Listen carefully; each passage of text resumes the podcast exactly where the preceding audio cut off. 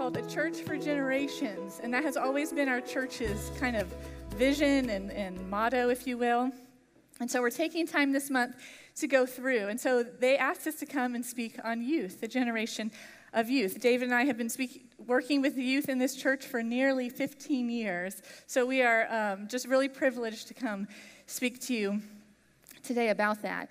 And when you're asked to speak on youth, it's impossible not to speak on culture. So, really, today, our topic is going to be the, uh, about our cultural climate that we live in today and how it affects youth and how we can help youth be successful in their faith and in their life in the current cultural climate that we live in. So it will apply to everyone because you are all a part of this culture we are in right now. So let's start digging into this. The age old struggle that never changes between generations is that the older generation will look at the current culture and be like, oh my word, this is so much worse than it was when I was growing up. Like, it's so bad, you can't do that, you can't do this. Like, oh, what are we going to do? And what's the youth's response to that always in every generation?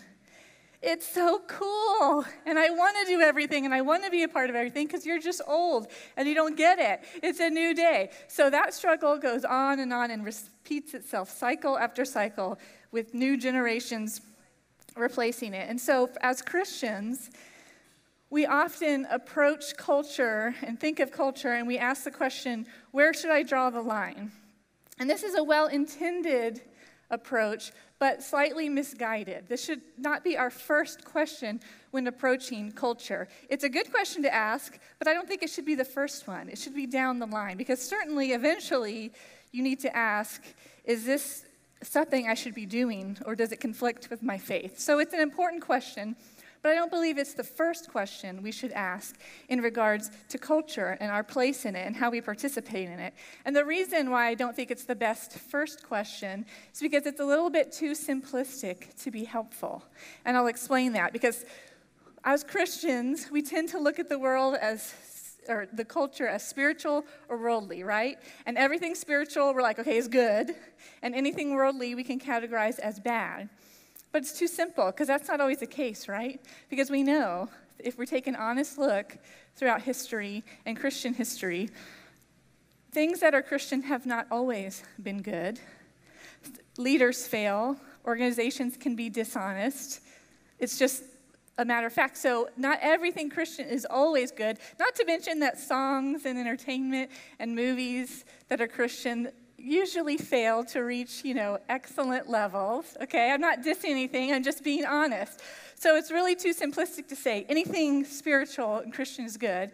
And at the same time, we can't say anything worldly, everything worldly is bad, because there's many organizations, people, uh, art expressions that aren't based in Christianity, you don't have a Christian base, but have done incredible good things for the world.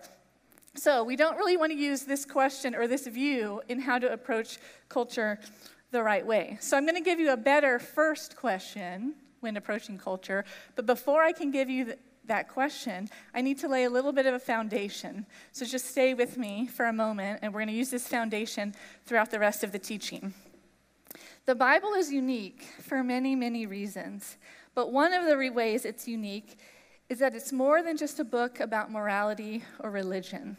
It's a story of the creation of mankind, the creation of the world. It's a whole narrative. And it's important that you see the Bible in this whole story because, and I'll explain why it's important in a minute. So the Bible can be summarized in four chapters. And I'm just going to go over them quickly because if you're here and you're not a Christian or you don't uh, know the Christian views, I want you to be on the same page with us. And also, if you are a Christian, I want to make sure you see the Bible and summarize the Bible in these four chapters as a whole narrative. So I'll just go through them quickly. We have creation. Obviously, God creates the whole world, the universe, mankind. He is the author, and we live in perfect harmony with Him. He is in control, and we are His children who obey Him, right? You had perfection in the garden. Then, chapter two is the fall, where people were like, mm, maybe not. Maybe I know better. Maybe I want to be my own God. And so we chose sin and we chose to disobey him. Sin enters the story, right? Now, order is chaos, destruction, murder. Sin enters and its brokenness happens. And what's interesting and unique about the Bible is that we are the antagonists, right? We're the antagonists and we're the ones in need of saving. So the bad wasn't just out there in the world, like other religions. It's always like the bad is out there. We, the bad was in here. We were the antagonists. So the fall happens, sin enters. Then we have chapter three, redemption. From the moment we chose sin, God's redemptive work began. He covered Adam and Eve's nakedness with clothes. He saved a family on a ship when the earth was destroyed. He chose a people, Israel, to be his people. And it all comes into a giant crescendo with the life and death of Jesus Christ, right? So there we have the redemptive work. He dies, he pays for our sins so that we can be restored back into right relationship with him. But that's not the last chapter. There's a fourth chapter, and that's the restoration. And that's what we have not seen yet, but we believe is coming because the scriptures tell us. And that's when God comes back for us, and it says he's creating a new heaven and a new earth for us to live with him forever together. And you can see Christ's words in Revelation when he says, Behold, I'm making all things new. So, we live right here we're right there in the timeline. We're between redemption and restoration, right? Because we live after the cross, but we have not, God has not yet returned to take us to the home he's making for us. So, why did we take the few moments to talk about the, the Bible as a narrative? And it's because there's a better first question when we approach culture. So, what better than where should I draw the line? The first question should be what is our salvation for? What is it for? Because Christians, we love to talk about what God has saved us from, right? Saved us from my sinful life, from this, from this, to, you know, eternal life and eternity with Him. But we have to know that God has not just saved you from something, but He has saved you for something. He has saved you for a purpose, a very specific purpose, because you are to join in this narrative. You are to join in. You are a part of this story, the narrative of creation, of the Bible in its whole four, four chapters. You are a part of that. And we can only know ourselves if we know God, right? Because Christianity has done so much for the world, but one of the greatest things it has done for mankind is given us the value of human life. Value. Value comes because God saved you for a purpose. Our value, our identity is not your job. It's not that you're a dad. It's not that you're a mom. It's not that you're, you have talent, you have hobbies. Your value, your purpose is intrinsic because God saved you for something. You are a part of this giant narrative that spans back throughout history. You think, okay, why are you, what does this have to do with youth? Why are you taking time to talk about this? Because one of the greatest issues our culture faces is a perpetual identity crisis. People don't know who they are. They don't know their purpose because you can't outside of Christ. You can't because any other identity, any other purpose, no matter how well intended, no matter how good it is for the world, is not eternal outside of God. So uh, the good things you're doing, the job you have, the money you make, great, good, awesome. That's not your identity. But when we make those things our identity, and eventually they fail, you won't always work. You might lose your job. You might lose your family. Your children won't be perfect. Your talent, someone will be better one day. Whatever those things are that we have made our identity, well, one day that foundation will crumble if it's not Christ. And so, our nation, the youth, right now in our culture struggle with this in a real bad way because our culture is a postmodern culture with no narrative, no cohesive story that they're a part of.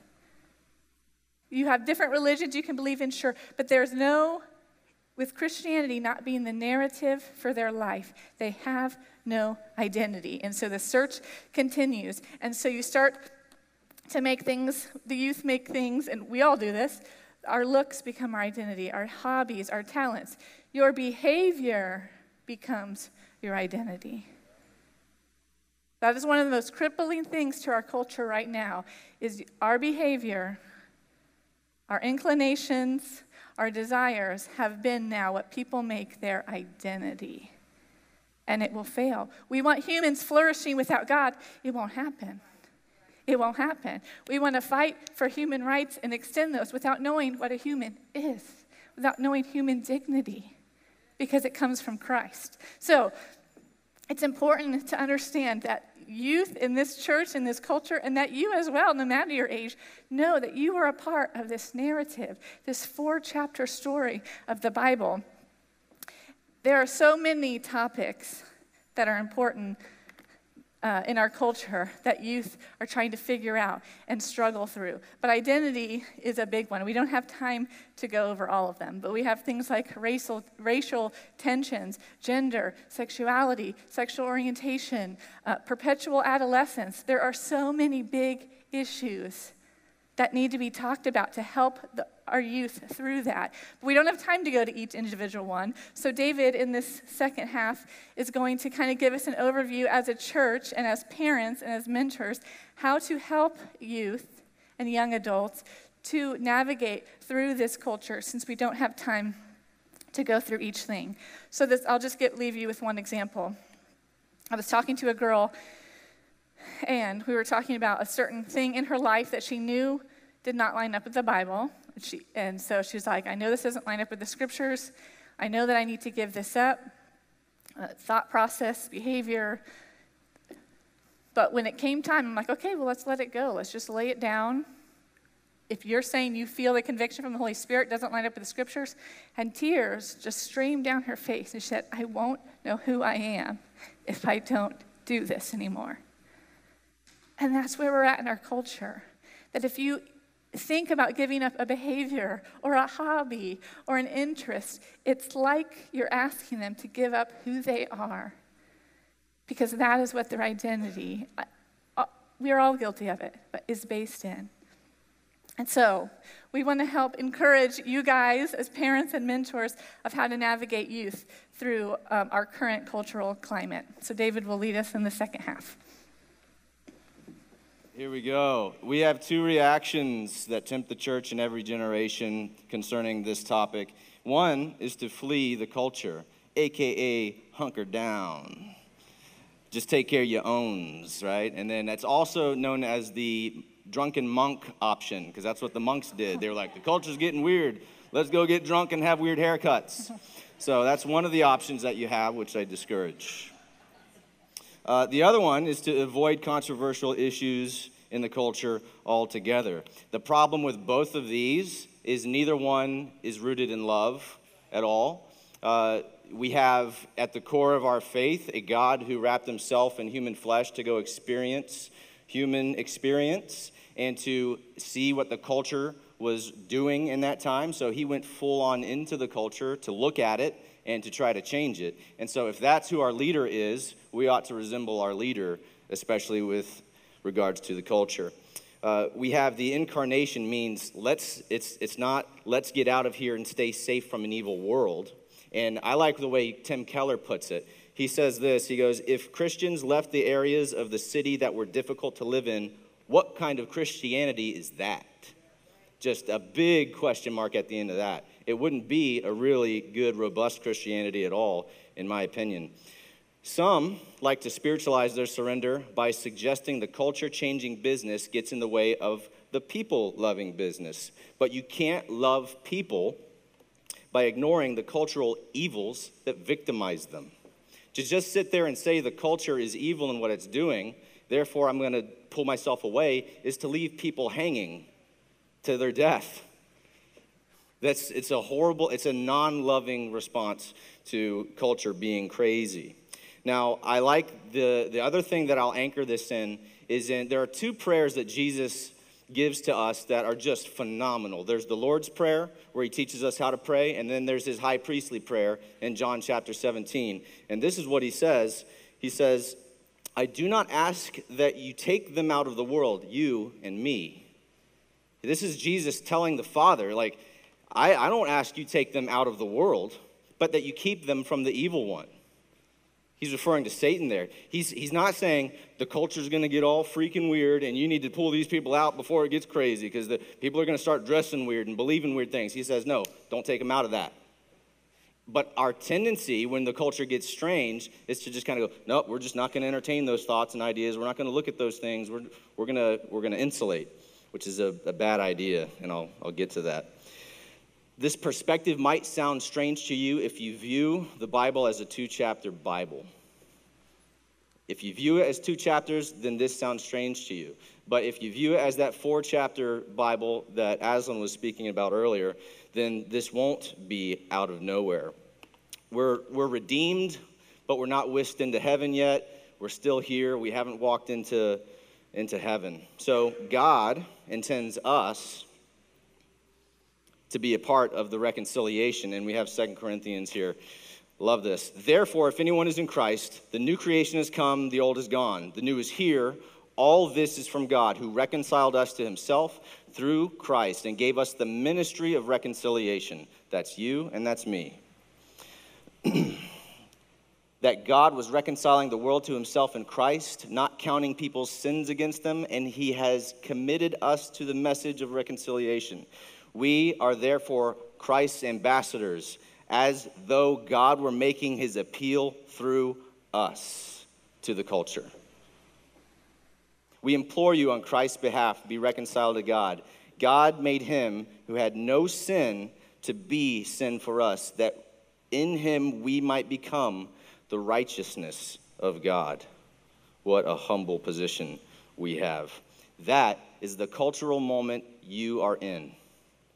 Everyone has been created by God for a purpose, for a specific time in history, and this is your moment. Mm. And there's never been a better opportunity to let Christianity shine in the United States as it is right now. You have this desire, some of us, to be missionaries to the world, and God has brought the world to our feet. And we can be missionaries here. It's been jettisoned. Let's put it back in play. It's here. You don't have to hop on a plane anymore. It's at your door. It's in your house. It's your own it's the own youth that you're raising. They're here. Let's get to work. Christians should see their culture as the setting for living out their calling in this life. That's your mission field, is this culture. Like all Christians, youth are also called to be reconcilers in our cultural moment.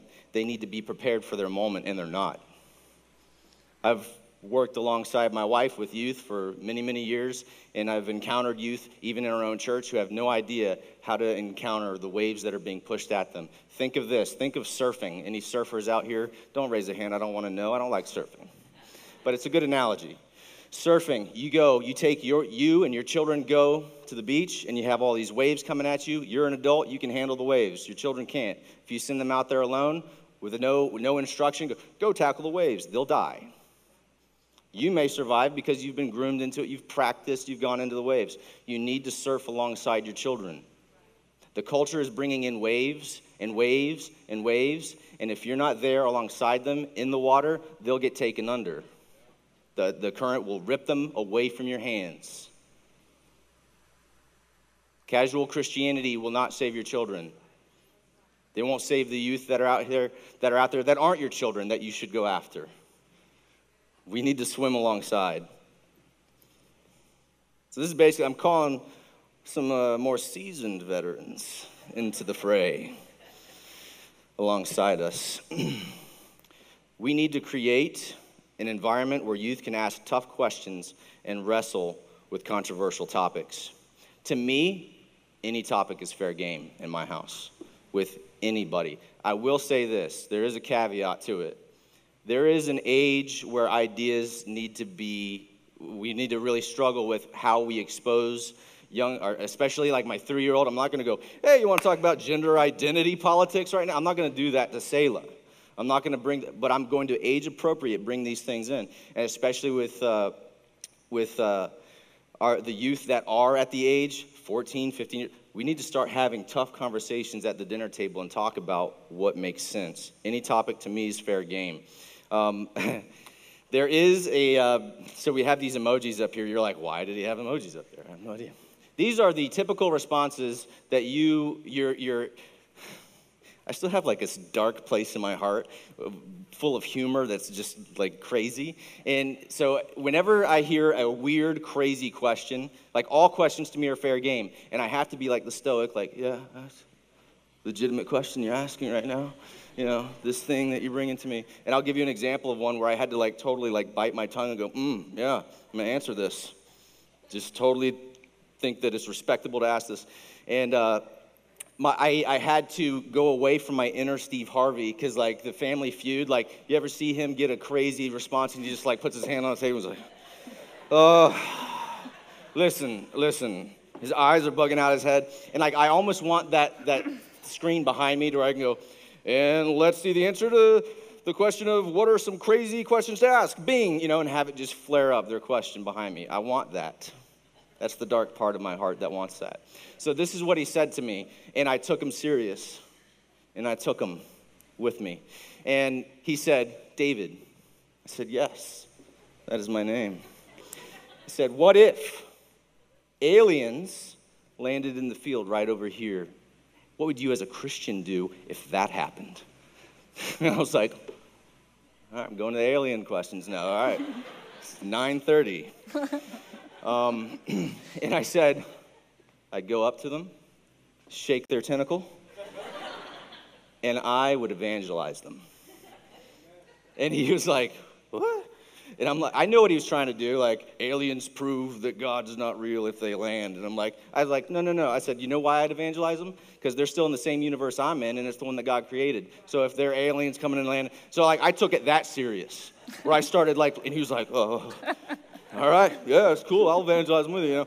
Now, if I had just gone, you're insane, aliens, you know, th- did that, like you all want to do when that question's ever posed, and you're justified on keeping that in. It's a normal response to that. But he eventually started asking me good questions. Had I just gone, oh, you idiot, he would never have brought legitimate doubts and questions to me. And so I, I encourage us to not be the emoji, especially not the sleeping one. That's just sloth. and we know that that's not right. Um, you'll find, youth find that, who find that their difficult questions aren't welcome, taken seriously, or sufficiently addressed in church will look elsewhere for answers. So you may not want to give them an ear. Somebody else is waiting to give them an ear.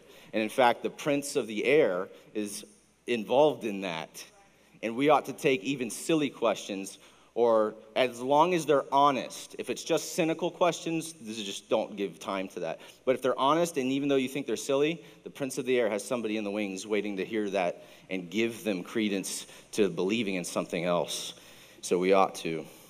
Another reason why I think all questions are on the table is because I have had experience with youth where they'll say, You'll talk about anything. And I don't know if that's an insult. Maybe I talk too much.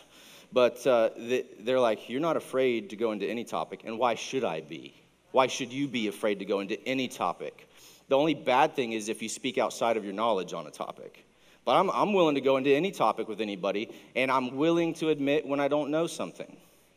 And so, the, one of the things that keeps uh, maybe some parents in fear of getting into these tough questions and handling the culture questions that are coming is because you're afraid to be found without an answer.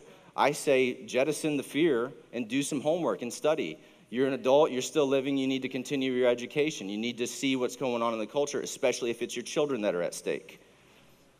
I know that this is important in our time. Um, we shouldn't be afraid of these things. We should always be willing to go and see what's what's coming down the pipe. How many times, how about anybody here love the Psalms? Everybody. Uh, so we love the Psalms. David writes the Psalms. Do you, have you ever paid attention to how often David questions the very existence of God? and we celebrate the Psalms. And we're like, they're the best works of poetry. He's like, Do you even love me? the question comes from your own house, and you're like, You just got to believe. And we get really concerned. David was never condemned for his questioning. God met him in it. And we want to, here's the hyper spiritualized aspect of things, is we want to just say, uh, just believe. Just believe. No, no, no, no. Jesus said, Come, let us reason together. He said, Be patient with those who doubt. Older generations present here in the room, though you have much more experience than us and much more knowledge than us, you are still commanded to be patient with those who doubt. Even though you're like, well, I'm from a generation where, I, no, sorry, there's no excuse to just be the, the, the crackly old guy that's like, I don't have time for these questions. Ugh. I'm sorry, Jude says you do have to be patient with these questions and these things. Um, often seekers become mockers if they're not allowed to wrestle with their doubts and their questions. Jesus did not condemn um, uh, Thomas for saying, I, I don't know if I can trust this yet. I don't know. Did Jesus come to him and say, You idiot, here I am? No, he said, Here's my hands. He gave him evidence, he gave him good reason to believe. I love it. Here's a problem is I'm running out of time. Um, many students struggle with these ideas because they haven't been taught how to think. Can't distinguish between an assertion from an argument. There are statements like this that you could just, next time you hear it, you can now level this charge back, okay? We can't be sure whether Jesus actually existed. Have you ever heard that? Anybody ever heard? We can't even be sure if he actually walked the face of the earth. Do you know that that is evidence of somebody who is not engaging in intelligence or actual historical study? There's not a single credible historian of that time that would ever make that statement. And I'll get into that very briefly here. I had a, I like to do this. I like to say from the pulpit, come at me. Ask any question. You buy my lunch, I'll pray for yours. Let's talk about anything. You know what I'm saying? Like, I like doing that. And I like saying, you believe that what you believe is better than mine? Come on, let's go. Let's, let's have lunch. Let's enjoy each other's company. And I'll entertain all your questions and I'll ask you questions and all this stuff. So I did this, and a, young guy actually took me up on it. I was surprised. I was like, nobody ever does this. I keep threatening it all the time, and finally somebody's taken the bait. So I reeled that fish in. And we went to Chipotle, where all theological debates should take place, because you get both steak and chicken. Now, okay. Um, and he starts, he just start, I said, what do you believe? And he said, what he believes. And I said, that's just an assertion. You haven't argued for that being true. Huh? And he would just say all these things. And he, he brought this one out. We don't even know if Jesus actually existed. And I said, I could quote about five atheists right now that say that that's wrong. I could give you the book that they said it in, the chapter that they said it in. I won't even quote Christians on the matter. And I was able to give him verse. I, I said, I'll quote a Jewish historian on it. I'll quote uh, a Greek historian on it, Josephus in the Antiquities of the Jews, Tacitus, if you want a Greek, here, take that and run with it. And he's just like, didn't know what to do with it. And on every topic, I had a place to point and say, here it is, there it is. You ought to do it too. Even if you're not fantastic at it, you got to start and get into that if you want to reach this generation. He had nothing to come back with, no argument, because we're not taught logic and reason in school. I don't remember a class on it ever. It didn't start hitting me until I started trying to live my faith out in public. And then people would start coming back to me with questions and start pushing back on things. And I was like, this is weird, this is different. And then I started learning logic. I love it. There's great books about it. They confuse feelings with reasons. Just because you feel a thing doesn't make it a thing. hmm, maybe it does. Um, just because you feel something is true doesn't make it true. Have you ever been to the doctor to get your appendix out? Ryan McKenzie has. And I was there performing the surgery.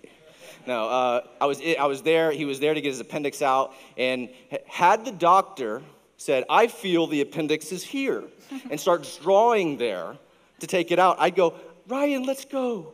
Let's get out of here. I'd have, if he was unconscious and on the table and the doctor starts drawing there to take out his heart, I would have picked Ryan up on my shoulders and ran him out of the building. Because the truth is, your heart is here and your appendix is somewhere else. Um, I know it's not there. That's enough. And so, it's funny because that's ridiculous, isn't it? If a doctor drew there.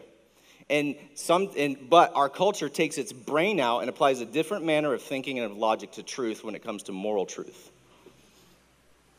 You can't do that and find it. You can't do that and discover truth. Truth is truth is truth. It's not a matter of pride or humility or anything like that. It's true regardless. But we won't pipe up and say anything about it, even though piping up and saying something about it in that realm is more important than the doctors. Because I at least knew my friend was going to go to heaven if he took out his heart there.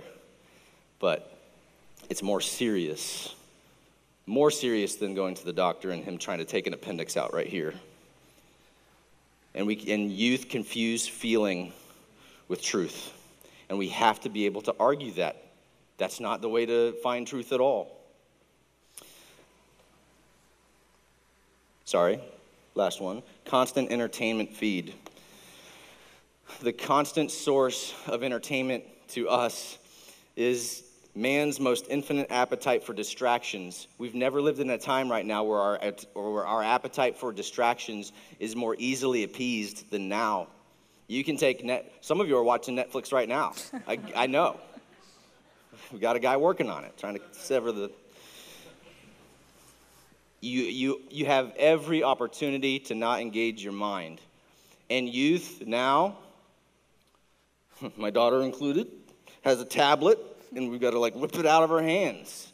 And uh, it, it, we have to be very purposed to, to find a way to crash that obsession and that addiction to just constantly wanting to be entertained. It's not, it doesn't in, engage reality, and it doesn't help engage their minds to tackle the waves that are coming.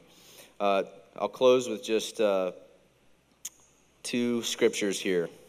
Paul in, Colossians 2 8 says, See to it that no one takes you captive by philosophy and empty deceit. How are we going to do that? The generations coming don't know how to do it. Daniel 12:3 says, I love this. This is a, an encouraging thing to end on. How about this?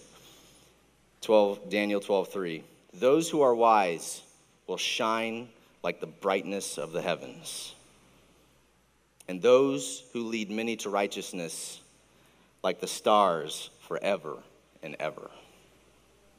That can be you. Here are your small group questions for this week. And we put up the recommended reading. This is a really excellent book if you're a parent, if you're a mentor, if you live in a world with youth which is all of you, you should be, uh, we recommend reading this book. It will be very, very helpful to you um, in knowing what you believe and helping uh, detangle some of these issues that youth are facing. So we can go ahead and stand and we'll pray. Young people need mentors, they need parents, they need friends who are willing to have difficult, uncomfortable conversations. Can you, no matter what, where you fall in the generational range, can you be someone that commits to saying, okay, I'm going to be open to these conversations? No matter how uncomfortable it makes me, no matter how unprepared I feel, it's going to push me to study. Can you commit to being that person? Because it's not helpful to the youth when facing everything they have to face if they feel like there's only their own peers to get advice from or professors or people that have different uh, points of view, which is not bad to get different points of view, but they need to know that they are part of this narrative, of this story, that they have a purpose, and that that purpose doesn't mean it can't be fulfilled because of the cultural moment that they live in now.